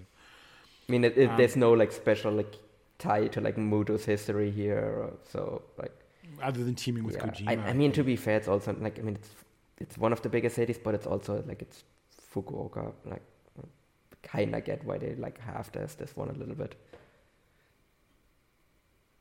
Well, it's the largest city in, in Kyushu, is the island, right? Yeah, but again, like Oh well. I think generally in the rankings of Japan, like it's not like Yeah, you got Tokyo, Osaka, yeah, Yokohama, exactly. Like it's it's not in that like Saitama. Kanto Nagoya. to. It's not in that Kanto to. Uh, I think even Sendai and Yeah. and um, and Sapporo would rank ahead of it too. yeah, right? yeah, like Sapporo definitely. Sapporo, def- Sapporo definitely, and then obviously everything that is like, like Nagoya, Osaka, yeah, like all of those would I think would rank above that. So I kind of get why they were like, this is his last match in Fukuoka, but we also don't really want to like burn anything that we want to like draw on in like the real major cities with. Right. And then her main event uh, contested under what martial arts rules did they say? Uh, yeah, I think so. Yeah. Something uh, like with that. uh, what it was like TKO submission or KO, and then they had yellow cards. Yeah, and and, red cards. That's what they're going to use for the title match as well. Oh, okay. Uh, so Kazushi Sakuraba and Hideki Suzuki defeated Kenoh and Masakatsu Funaki in 25-36 with Scorpion leg lock uh, on Sakuraba, or sorry, from Sakuraba on Funaki. I think this went a little too long. There was some good stuff in it, but yeah, this didn't need to go 25 minutes. Yeah, no, like this could have been really entertaining. Yeah, if they had cut it down like significantly, like ten minutes too much, I would definitely say. But I would maybe say Yeah, even for like sure. I don't know. Uh, yeah. If it had been ten minutes, it would have been fine. So it might even be that it's like an entire like fifteen minutes too much here. But yeah, I don't, I don't know. Like I think there is a potential for Funaki Sakuraba to be like a fun match under these kinds of rules, but I don't know. I don't give a shit who wins Uh, that match. I thought Sakuraba was going to win, but I think now it's going to be Funaki. I mean, Is Funaki going to drop two straight matches? is he gonna drop that title at some point? but then even if he dropped it to Sakuraba, then it's on Sakuraba, so it's like I don't know. That doesn't excite me either. No, and and it's strange. Beating Sakuraba doesn't mean as much as you'd think it would if you go back like 20 years. I mean, it, it also doesn't mean anything because it's fucking Masakatsu Funaki. It's not like we know who he is. Like it's not. That's not gonna change. Like Yeah. it's literally no. pointless. I mean, I mean, if if Sakuraba wins the national title and then drops it to someone else. Oh, that's what you mean. I guess. yeah. I mean, okay. And Funaki's been more protected than Sakuraba has too. Yeah, and I would I would almost say like as bad as the reign has been, it's also gone on for a long time. So I think it's better if like someone else ends this like long title reign and not Sakuraba, Exactly. Exactly. because at least you ended like a however many long months title reign if you take the title off of him. And again, Sakuraba doesn't benefit from that. Yeah. Uh, so again, that was Demolition Stage 2022 in Fukuoka. I would say a good show. Yeah, it's kind of forgettable. Like, and well, to be fair, from from what I've seen, but that it definitely was fun. I- yeah. Watch Nakajima versus Ridgeway. That was the match of the night for me. Oh yeah, I, I don't know. Like uh, that, that's definitely on my list. Like I'm gonna go back and watch that one for sure. Yeah. Um, and then we have the uh, full card for the uh, Ariake Triumph, the Return of Pro Wrestling Love Forever 3 Triumph on uh, October 30th. It will be on uh, Abema as well as I assume assume a Wrestle Universe, probably with English commentary. Um, and so uh, it's listed at match zero, so it might be a dark match. But Kai Fujimura versus Taishi Ozawa, and then Shuhei Taniguchi, Alejandro, and Extreme Tiger versus Manabu Soya, Shuji Kondo, and Hajime Ohara. Uh, Daiki Inaba and Yohei versus Jack Morris and Dante Leon Oh, is back. That's a fucking fire pro random team. Both of those. Yep. oh, for sure. Um, Can't believe they brought back Pink Eye Boy. I don't know. I guess they liked him. Or everyone loves Ninja Max so much they will do whatever he asks. Yeah, sure, sure. I know. And Ninja Max needs better friends. Yoshinari Ogawa, Chris Ridgeway, and Yasutaka Yano versus Nosawa, Eita, and Super Crazy. I assume there's going to be an angle yeah. involving this match. Yeah, yeah. Oh, we need to talk about that Nosawa poster that he re- he tweeted. Oh god, yes.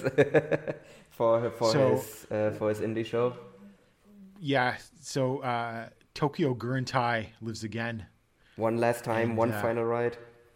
Yeah, and uh, what? Who's on the poster? Takemura, um, Dick Togo, Mazada, Minoru Fujita. Yeah. Uh, there's someone else now. I can't remember who it was. I think, but Uh, let's see if I can find it. Uh, okay, no, I can't find it right now. it's the greasiest. Poster It's the you've ever greasiest seen. posters you've ever seen. Like, yeah, you actually need to take a shower after you just looked at that poster, basically. Yeah. Uh, I'm curious though, given the old uh, Tokyo Gurentai show, if Minoru Suzuki doesn't uh, pop up on it. Uh, Well, actually, there's someone else that should pop up on a final Tokyo Gurentai show ever. Who? Mil Mascaras. oh yes, of course. Who's a uh, an Tokyo Gurentai uh, alumni? Yeah, he's pretty much the ace of the promotion. He's won every single match there, I think. yeah. Like, how old is he at this point? Well, oh, he's, he's 80. 80 yes, perfect. Fly him there. He definitely wants to That's take not, a fucking. that doesn't stop great Kojika. Exactly. Well, I mean, Kojika doesn't need to fly to Japan on like an 11-hour No. flight, which at 80 years old is uh, it's rough. But is he still? No. Okay. Well, his last match was in 2019, so I think he might have actually hung it up now. Yeah, the he probably would have wrestled if there wasn't again if there wasn't a pandemic, but it wouldn't shock me Yeah. if he's just like, "Ah, I'm done now. Yeah, la- well, last one was even like in March 2019. So, Yeah. but he won his last match. So of course he did.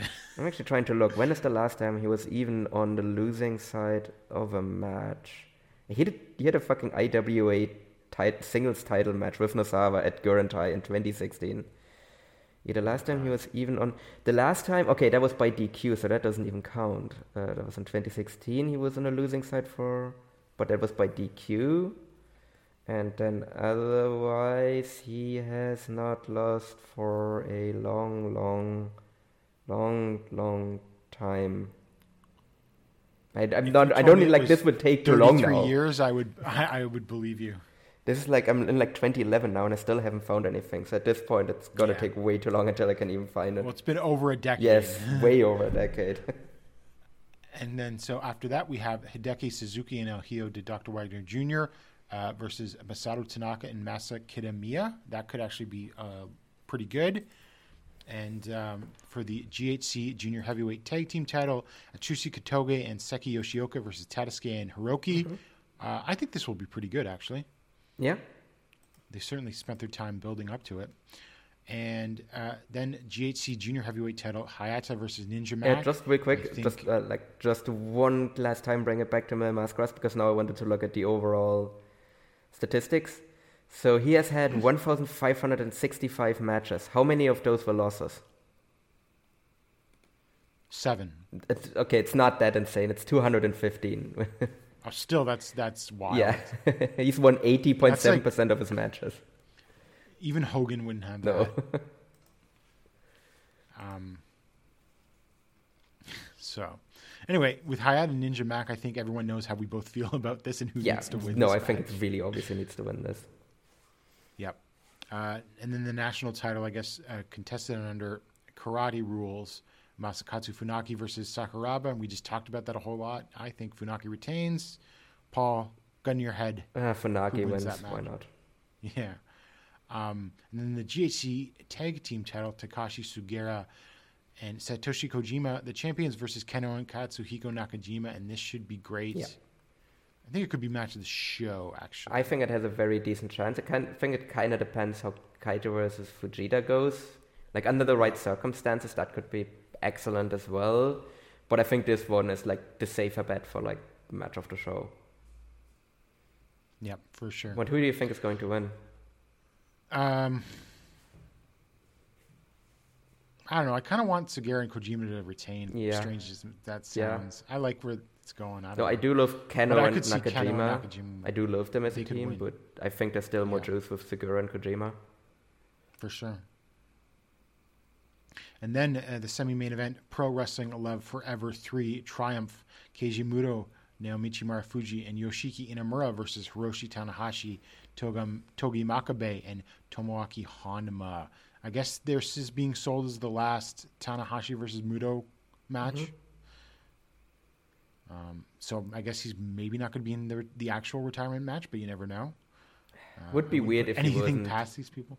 In a way. Yeah, Because just how Um, like instrumental like Muto was for like Tanahashi's early career. For sure. Uh, now, is Inamura getting pinned by a high fly flow, or is Hanma eating a pin here? I think those are really the only two options. I would say that Inamura's eating a high fly flow to me is the most likely outcome here. Huh. Yeah, I could see that. But I mean, at this could I mean maybe this is actually It's Hanma, though. Yeah, it is. But he also didn't take the fall in uh, great as well. That's true. But it's also, I think, I think Keiji Muto could get Tomohaki Hanma to do a job Oh, job absolutely. easier than Great could. Absolutely. So, I'm sort of leaning towards Muto's team, Mm-hmm. but uh, it wouldn't shock me other I, way. I mean, here's the thing. Actually, I would say it's actually maybe more likely that Tanahashi will be in the retirement match if he's not on the winning side of this match. That's that a makes sense. good point, actually. Yeah, for sure. So if Hanma is the one eating the pin here, then I think it's more likely that Tanahashi is going to be in the final match. Whereas if he just basically beats Muto's team here, he's not going to beat Muto, but he's going to beat Muto's team. Like then I think yeah, that is kind of the final like face off between them ever. Honestly, I'm sort of looking to- forward to- towards some Inamura versus Tanahashi. Oh yeah, that actually could be kind. Actually, kind of Inamura and Makabe, Loki. I mean, Makabe is not going to Yeah. be motivated, but at least like He's not going to take any of Inamura's True. moves.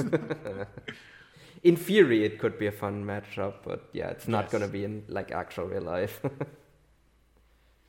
And then in the main event for the GHC heavyweight title, Kaito Kiyomiya versus Kazuyuki Fujita. So yes, I do think Kiyomiya is winning because everything they've told up to this point suggests Kiyomiya winning.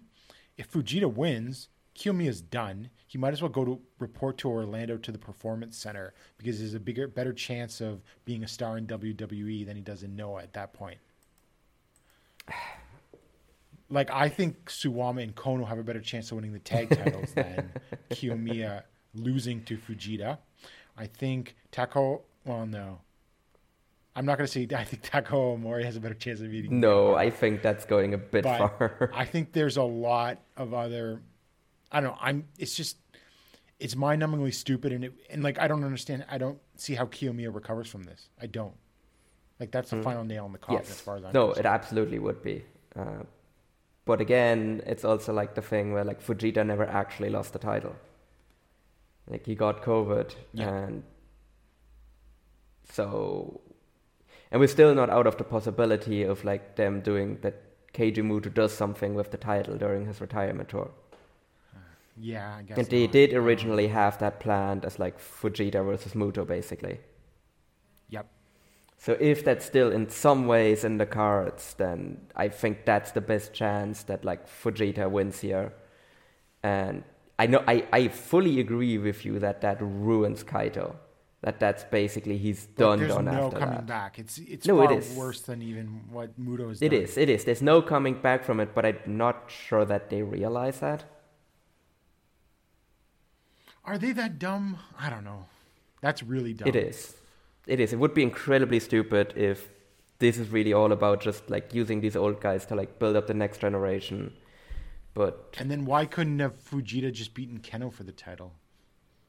I mean, we could have, but maybe they felt like that they needed to put the title on Kaito with the, all of the momentum, like coming off of like beating Muto and then him winning the N1, and then yeah, I I don't know. It it I agree it would be completely stupid. I'm also would say it is most likely that Kaito is going to retain. Like I'm not saying that it is like the most likely outcome here is Fujita winning, but I'm also not gonna put it beyond the realm of possibility. And like I said, I fully agree with you that if they do it, it's the dumbest move possible, and it really is kind of like just ruins Kaito Kiyomiya forever. He's done. Yeah. So then we move on. So that's Pro Wrestling Noah. We have a special bonus show that we're going to talk about, Paul, Yes. because you were really enthusiastic yes, this about is it. a great show. This is a great it- podcast now. I mean, it's always been a a- great are- podcast, but this is now also a a- great podcast. Great podcast. Yes. Um, I guess we probably should have covered GLEAT before because I've been watching most of the shows, Yeah. but I guess we never got around to it. But we're going to do it now. Yeah. GLEAT version X in Korakuen Hall on uh, October 9th. 1,025 fans was their biggest Corkin number yet. So that's a good sign. Mm-hmm. Yes, as long as it's So we not start- yes. Um, I don't know. I think the a lot of the fans there seem to be really into the product. yes. They got merch on and, and Yeah. everything. I mean, papering also like sometimes can also just lead to people being like, actually, I like this, and I'm gonna come back and actually pay next time. Yeah. Yeah. For sure. So we open up with a Lidet UWF rules match, and you have to say Lidet UWF. I don't know if you ever saw that, but like I think someone on the GLEAT roster just called it a UWF rules and rule match, and then like the GLEAT uh, account was like, no, it's It's Lidet Lidet UWF because that's what they own the trademark to. They don't own the trademark to UWF. Yeah. ah, that's great. Min- Minoru Tanaka defeated uh, Kotaro Nasu, who I have no idea who that is, actually. I don't think I've ever seen him before. In 4 minutes and 15 seconds with a Minoru special. Good opener, but way too no, short. yeah, yeah, but I mean, it, it was also the opener. I think Tanaka also looked good here. Like I think Yeah. it was just like a nice like get in, get out, and that's kind of what I like about like the UWF kind of matches where like they it's believable if they end this quickly. Yep. And then the next Lidet UWF rules match, Takanori Ito and Yu Iizuka went to a draw against Hikaru Sato and Hideki Shrek Sh- Sekine in 20 minutes. Uh, I saw, I watched this um, recently. It was a few days after the show. I saw some people say that this um, w- went like drag, but I thought this was actually pretty yeah, good. I really like this as well. I think like I'm not a big fan of Shrek, although I've seen him have a great match and hard Well, hit. I have, I, you know what my beef with Shrek is? What is it? Well, he uh, he may have uh, caused Naoya Nomura's injury. Oh yeah, true. Uh, now, something like that's probably a build-up, Yeah. but he's not exactly a, a good trained No, he's wrestler. not.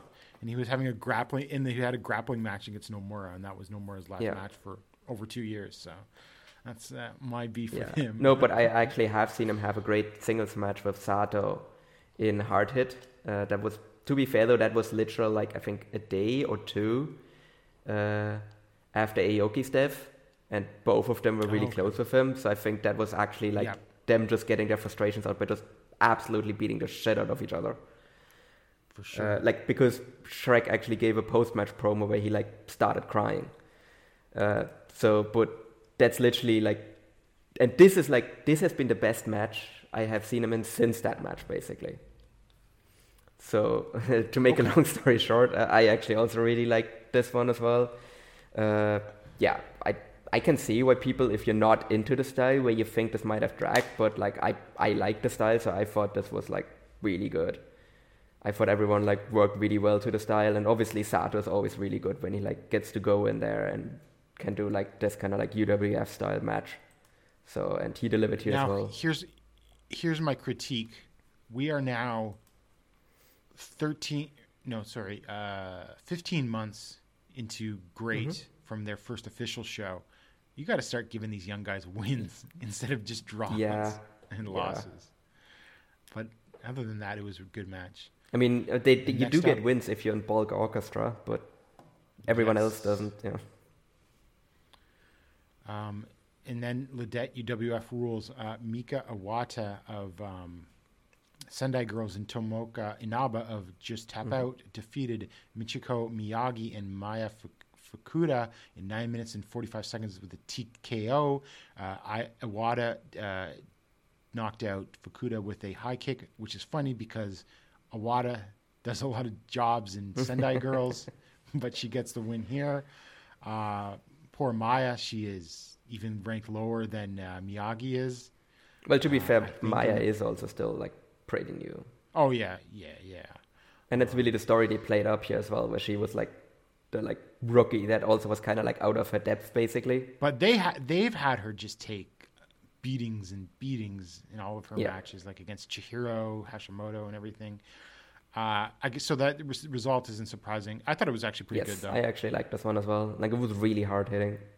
I mean, yes, I mean it was a Joshi like UWF rules match. Like, like Joshi wrestlers already are always just willing to just beat the shit out of each other, but then you put them into like this type of rule set, and they're just gonna go even harder. So yeah, I thought this Yeah. was really good. Uh, will he or won't he sign with a major company? Bandito and Commander then defeated Kaz Hayashi, Hayashi and Soma Watanabe in 9 minutes and 49 seconds with the Commander style 450 splash uh, from Commander on Watanabe. Again, I thought Kaz, when I watched this, I didn't know who was going to take the fall, and I thought Kaz was just going to put them Yeah. over, but mm, once again, the young guy does the job to the outsiders. Um, but this was a lot of fun, and I think Commander got and, and Bandito got over Yes. big. I mean, Commander is kind of the new hot luchador, basically, who does crazy Yeah. shit. Like he's basically like Vikingo from like three, four years ago, but e- somehow he's even more insane than him. Like he, like yeah, his body control is just absolutely out of this world. Like that rope walk that he does is just like shouldn't be physically possible the way he does it. Like he seems to actually defy Yeah. like the laws of physics at times. for sure. And um, oh, I forgot to write it down, uh, but they announced some more foreigners coming in, and the only one I remember is Luigi Primo. Ah, it's a Luigi Primo. huh? Uh, so GLEAT, uh, quickly heading in a DDT style Is direction. he is he gonna is he gonna bring? I I mean, obviously he's gonna do the pizza dough thing, like, because why else would you bring him in? Yeah, But it is kind of like a random grab bag of foreigners otherwise. Like I also don't remember Who all of the there? names. Um, there was definitely wasn't there Ares? I think was there as well. yes, yes, that should be good. I like Yeah. Ares a lot. Ares was in there. Um, Um, you something I forgot his name. Utani, I think Utani was it.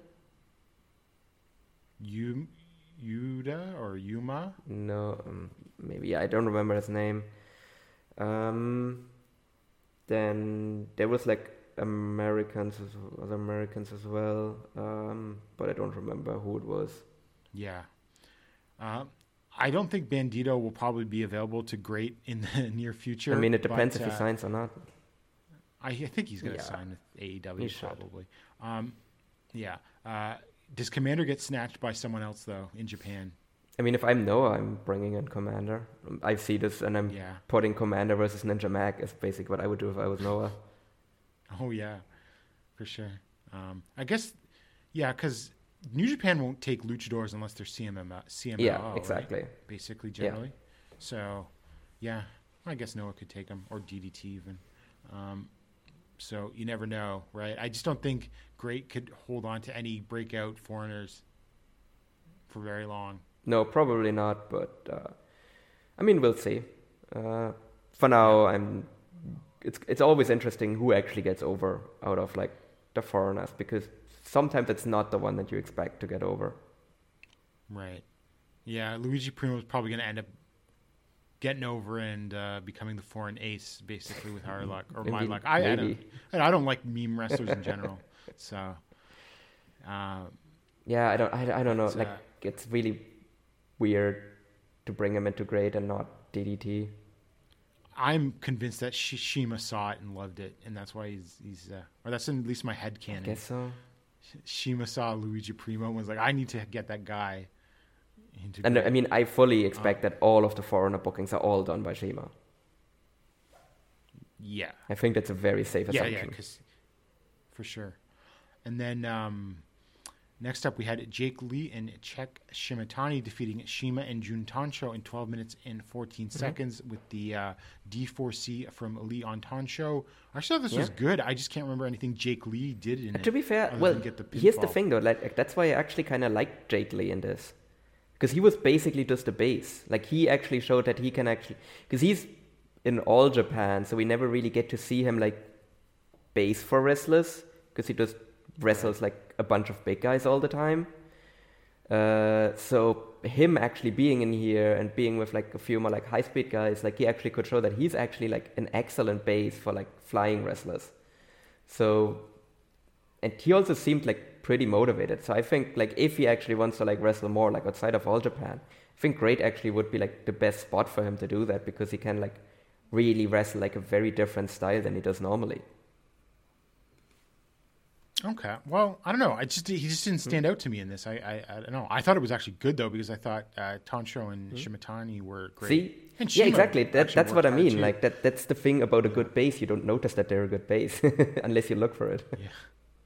Yeah.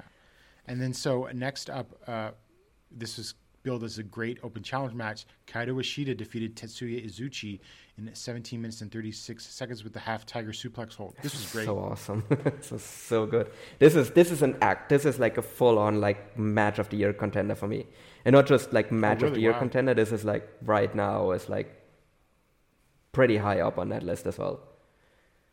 I mean, I, Ishida really took it to Izuchi too. Both of them took it to each other. Like that's the thing. Yeah. Like Izuchi as well just started off like hot, just like immediately just stomping down on Ishida. Like, and I think they have something here with Izuchi. Like, I know he took the loss here, but I think they have something with him. Yeah.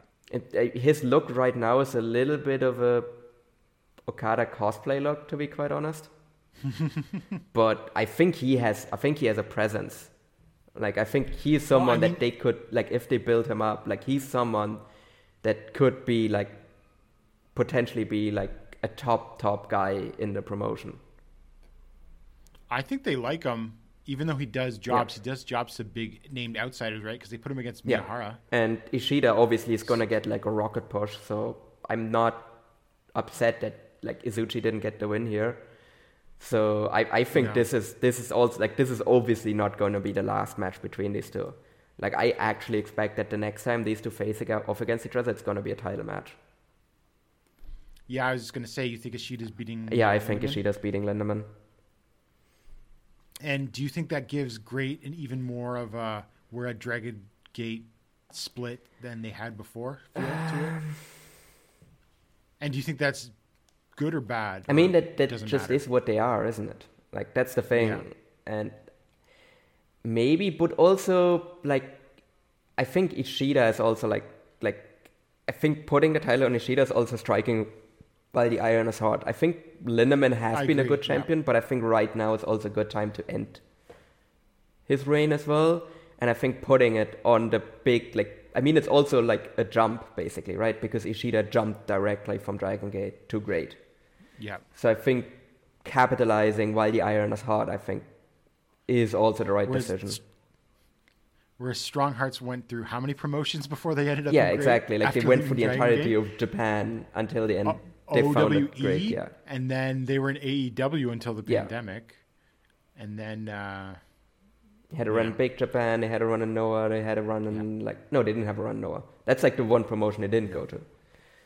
But like all Japan, like everyone except for Noah, and yeah, then they found GLEAT. And they also have a run in New Japan after that. So yeah, although that seems to have cooled Yeah. off, or at least, at least the GLEAT guys in New Yeah. Japan. Although the New Japan guys still will come Yeah. to GLEAT, as we will see in a moment.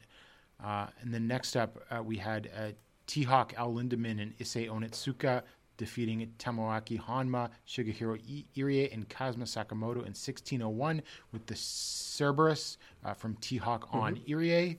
Uh, another good match, I Mm-hmm. Thought. and some storyline development of like a bit of like dissension basically within Strong Hearts. With Yeah, uh, uh, Irie uh, A being on the other team, but also then kind of yeah, like the finish was how did the finish go again? It was basically who accidentally hit Irie. Like someone accidentally hit Irie, and then T Hawk hit Irie for the pin with the Cerberus. I can't even remember now. Um, There was some sort of miscommunication spot that led to Irie getting pinned. yeah. And then afterwards, they were basically like, no, no, no, we're all still friends. But I think there is definitely some dissension there with T Hawk and the rest of Strong Hearts. Yeah. Which I think is the best move for, for T Hawk's career at this point, where he might just be better to like split off from Strong Hearts and I think so. Do yeah, his own thing. He's the one that seems to have been going Yeah. nowhere. And then uh, also, I saw on Twitter, uh, Kazuma is taking some time off. I think because of injury, although the translation was not great. He's definitely taking time off. I just don't know yeah, which is a shame because he has Uh, been really good. with extent. Yeah. Um, so uh, I don't know. I guess I assume Bulk Orchestra will sort of stay together though because they seem to be the biggest unit in the company. Yeah, I think that that's definitely yeah. I mean, they also still have the tag titles, so Yeah. And then in the main event, no DQ match, Jun Kasai and Masashi Takeda defeated Ryuichi Kawakami and Hayato Tamura in 21-21 with the cross arm uh, stimulation from Kasai on Kawakami. Paul, I am of 2 minds of this. Uh, it, it started off as a tr- your normal hardcore match with lots of blood and everything. And then I thought the last few minutes were really GLEAT, but I don't know how I feel about this kind of match in great, honestly. to be quite. I don't know. That's the feeling I, I mean, got. I also really like kind of the final minutes. I know a of the lot match. of people who liked it a lot, though. I was a little bit disappointed with the early portion of the match, simply because people sold that Yes, as like was- a hardcore match, and it didn't Yeah. go far enough for me. That was my issue with it. Oh, yes. really? Are you expecting Like, light? I'm, I'm a deathmatch guy. I fucking like I was like, oh, this is fucking Kasai and Takeda. And I'm just gonna grab some light. Like we're gonna see people go into like a bed of light tubes and gonna see a lot more blood Whereas- than we did. Early on, it was just like the Freedoms team stomping them and cutting them. yes. It wasn't like I mean, they were really dominant for a good chunk of the match until like the final minutes Yeah. when when it was a bit more of a back and forth, and I actually liked that part a lot more. Oh yeah, the, the final few minutes Yeah. were GLEAT. Um, and I'm not anti-death match, but I just didn't think that fits into what great is. Now, to be fair, one of the aspect, one of the reasons why I liked this show so much was because it was such a like buffet of wrestling, because he pretty much had like every single style of wrestling like being represented on the show, including like hardcore deathmatch style. So I think if you're doing a show like that, I think it is fine to have a deathmatch like this. But overall, I, I don't think it would fit in GLEAT, but I definitely think it's fine if you do it like this as like a like special attraction, basically. Okay. Yeah. Uh, although I'm actually not against uh, bringing back to Takeda and putting him in a Lidet. Oh God, yeah, no, match, absolutely. Actually. Or if you actually do like a combination of the two, you do like a UWF style hardcore match where you just no, it's basically it's a UWF match but with light tubes. I don't know. Okay. Uh, I, you'd have to like do the rules in such a way that it makes sense because I feel like hardcore and then then the main gist of the UWF uh, style would sort of come into conflict. Uh, you just put the light tube. You just basically replace the ropes with light tubes and then do it that way. oh, okay. Oh, and so instead of losing points, you just run out of rope breaks because the light tubes are Exactly. all destroyed. And then the gla- and then you basically do grappling on a floor covered in glass. okay. This is uh, you should uh, email Jun Kasai right now. and I'm gonna him to run email like. Takeda because he probably would be all over that. Yeah. Oh yeah. Um, I would say if something like that happened, it would be more likely to actually be tried in freedoms first before it goes anywhere else. yeah, why not? All right, so that's GLEAT. Uh, but it was a good show. I, I thought this was an excellent show. Like just because there were like so many different styles of matches. Like you had like the UWF ones, you had like the crazy lucha match with Bandito and Commander. You had like the excellent singles match between uh, Izuchi and Ishida, and then you had like the hardcore match at the end of it. Like I think like if you've never seen a GLEAT show, I think this is like an excellent like jumping off point to be honest. I feel like they have. Um, I'm not going to say they lost all momentum over the summer, but it just felt like there was a dip. But I feel like they've regained some Yes. I think this is definitely like the most buzz the promotion has gotten because I think otherwise, really, the biggest buzz in the promotion have been like a Lindaman title matches and not much else. the big thing before this I thought was Irie versus Yeah. Lindaman. And now I think you kind of you have like Izuchi versus Ishida, and then I think just this show in general. Yep, for sure. And then, yeah, because they got a lot of shows coming up. They got what I think Tokyo Dome City Hall at the end of the year, or is it like January first or something? Yeah, like that? Something like can't that. Remember. But it's either like on New Year's Eve or the thirtieth, and or New Year's Day or something like that. Uh, so that'll be something to look Mm-hmm. forward to, and I guess we'll probably cover that, assuming it's on YouTube. Yeah, you yeah. I mean, they always are. Like, I don't think they've announced anything about them having any kind of streaming I guess the only show they, the only show they had on New Japan World Pay Per View was the one with uh, Doki, Yeah. right? With Yeah. the main event. So, I don't know. Uh, hopefully, it. Yeah, I think. I maybe I could see them wanting to do their own streaming service eventually, but I think the YouTube stuff is really helping them build an yeah, audience. definitely. I think for now that's like the best solution for them instead of just making their own like bespoke streaming service and then I don't know getting like a fraction of the people that watch you on YouTube right now. Like because I don't think if they made their own they were- streaming service, I don't think they would like break even on that. No, but if they even if they were doing what your twit casting pay per views or What Nico the stuff Nico, that Shima filmed on his iPad. Oh yeah, that's right. They wouldn't have half the Yeah. buzz they do. So I think this really helps them, and like because I think right now their goal should be like getting people into the building, and I think like that should be the first priority in building an audience like might be interested in coming to your shows by like showing like the stuff on YouTube, basically showing them like, hey, yeah, this is fun watching it on the screen, but it probably would be more fun if you're there live. Definitely for sure. So yeah, uh, we will. Uh, I think do more GLEAT coverage from here on Yeah. out. Paul, any final thoughts on anything? Uh, not much, but yeah, as I said, like I think we're gonna cover like a lot more. Like, like I was only half joking when I said this is a great podcast now. So uh, I definitely think like they deserve like a lot more of our attention, and uh, probably going to give it to them going forward. Definitely. All right, and so we'll be back in I guess two weeks' time because we'll have the big All Japan shows, and then we will have the return. Oh, uh, to Ariake Coliseum, which we forgot to mention. We'll have cheering. Yes, that is going to be a massive So difference. we will see how over Kaito Kiyomiya is. So who do you think is over more, Ninja Mac or Kaito Kiyomiya? Uh, we'll Yeah. finally find out who really drew that 689 to Korakuen Hall. All right, for Paul Vosh, I'm Gerard Di Trolio, and we'll see you in two weeks. Say goodbye to your credit card rewards. Greedy corporate mega stores, led by Walmart and Target, are pushing for a law in Congress to take away your hard earned cash back and travel points to line their pockets. The Durbin Marshall credit card bill would enact harmful credit card routing mandates that would end credit card rewards as we know it. If you love your credit card rewards, tell your lawmakers hands off my rewards. Tell them to oppose the Durbin Marshall credit card bill.